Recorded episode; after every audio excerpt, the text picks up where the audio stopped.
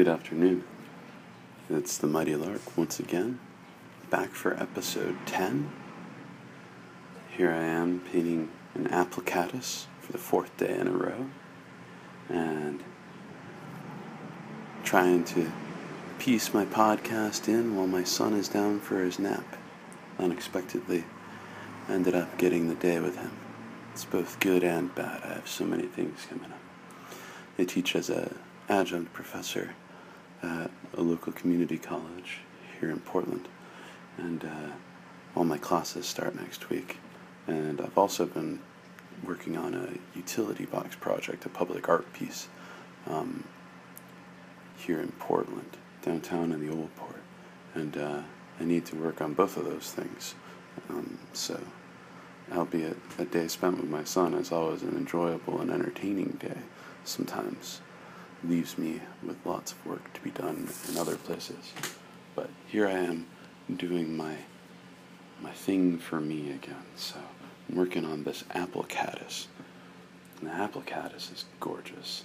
Uh, the body of this of this insect is this beautiful green. The wings, depending on which photo you look at, go from this soft yellowy brown to this sort of olivey color um, to a to a more rich sap green. So I'm really excited to be working on this one. Um, I found a pretty sweet photo, shows the color really well. Um, immediately printed it and had no paper to print on, so here I am looking at a printout f- for reference that I've done on the back of, uh, of an old internet bill. Um, so um, maybe this will be really interesting. It actually looks really cool. I think I'm going to cut out and, and piece it together on the top of a for, for the front cover of a s- sketchbook. But anyway, I'm going to start off this bug by laying in just some of the warm areas, so some of that more yellowy area, the yellowy brown, and then start working darker over top of it. But I'm going to go in really nice and light with that, that yellow, and mostly the yellows are showing up towards the tip of the wings there. So really bring that in out towards the edge. We'll bring our defining lines in over top of it, but we'll, we'll really define where where this color is a little more vivid, and then go into them the less the less vivid and more rich colors. I'm really excited about the rich greens that I get to bring into this. Brown to green, like I've said, I think in the past, um, is one of my favorite things. It's the, it's the little gray areas that I love the most in painting. So, heck, it's the little gray, subtle and mist areas that I like in just about everything. So, bring in some yellow and some yellow ochre there. Add just a little bit more ochre and a little bit of the sap green. Tiny, tiny bit of the sap green. I don't think it's going to take much to start that transition. So, start laying in the, the in between. Some highlights here and there that are amidst that green, so I'm going to make those that in between color too instead of making them too awfully vivid. Um, the colors I feel like are changing as I paint now too, because the the light has moved on more towards a fall kind of light, despite the fact that I don't think we've had a fall for the last five years. But uh, I start to bring some of that sap green and let it bleed into some of my my lighter color that I found. Gotta let it bleed. Love letting it bleed. Yeah. I gotta say, I when I started this project, didn't feel even remotely comfortable with watercolors. And now I don't know.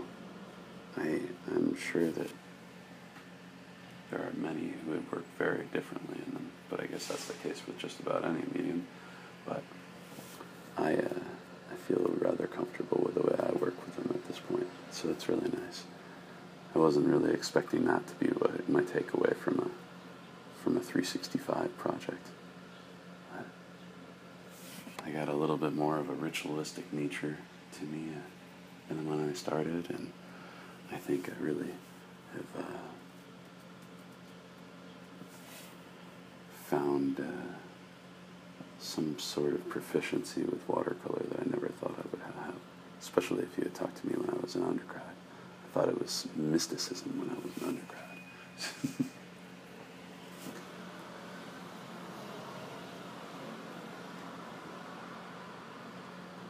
So this piece is a little bit more gestural than some of them.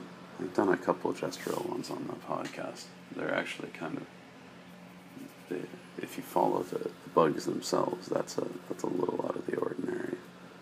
And uh, I don't get super detailed. I know some people could be a whole lot more detailed.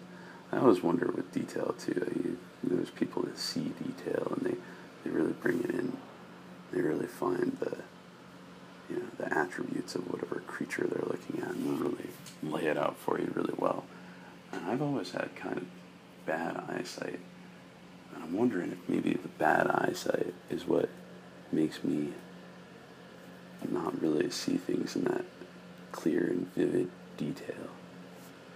Yeah, bringing in some of that that dark brown defining line in the tips of the wings. I mixed a little bit of the green in with it so that there's some sort of unity between between the front half of the bug and the back half of the bug. So it's kind of a bummer when it feels like the back half of the bug is floating off into some nether space, like the planet Vulcan.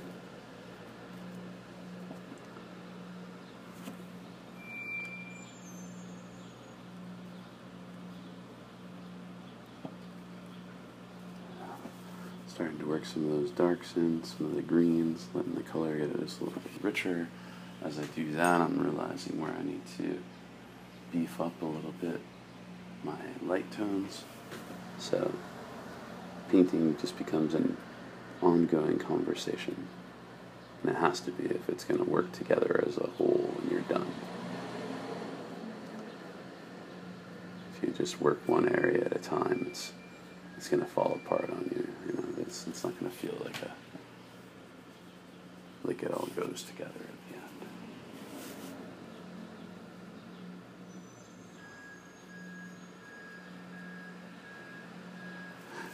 So, as I work through these richer tones, I start to think about how gestural I want to get with the strokes underneath the insect. Um, those strokes are always kind of interesting to me.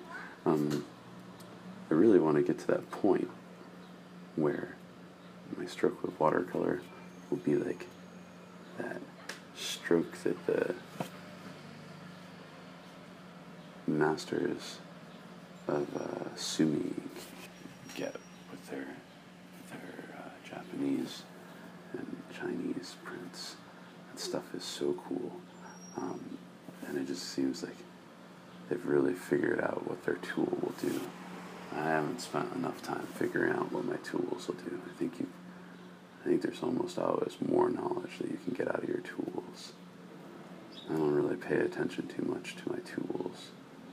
So I know that that's one of my, my downsides. It's something that I want to work on. It was like when I was taking martial arts uh, classes.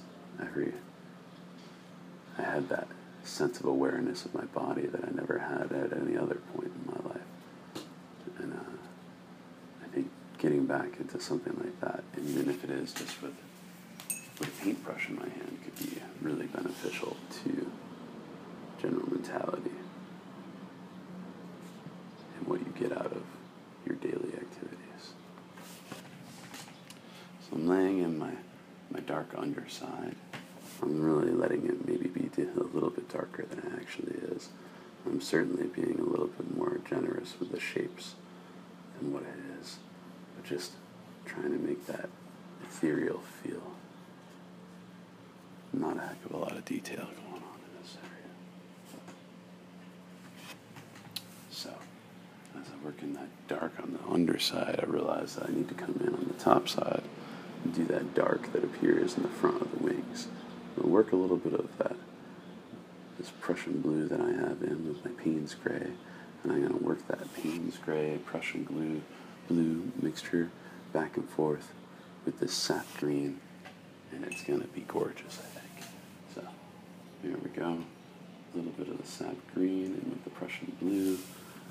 Kapow.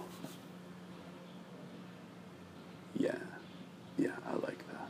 That's gonna be okay. And then we'll some of the burnt sienna in, maybe in a, a little bit of a, let it just seep into some of that mixture.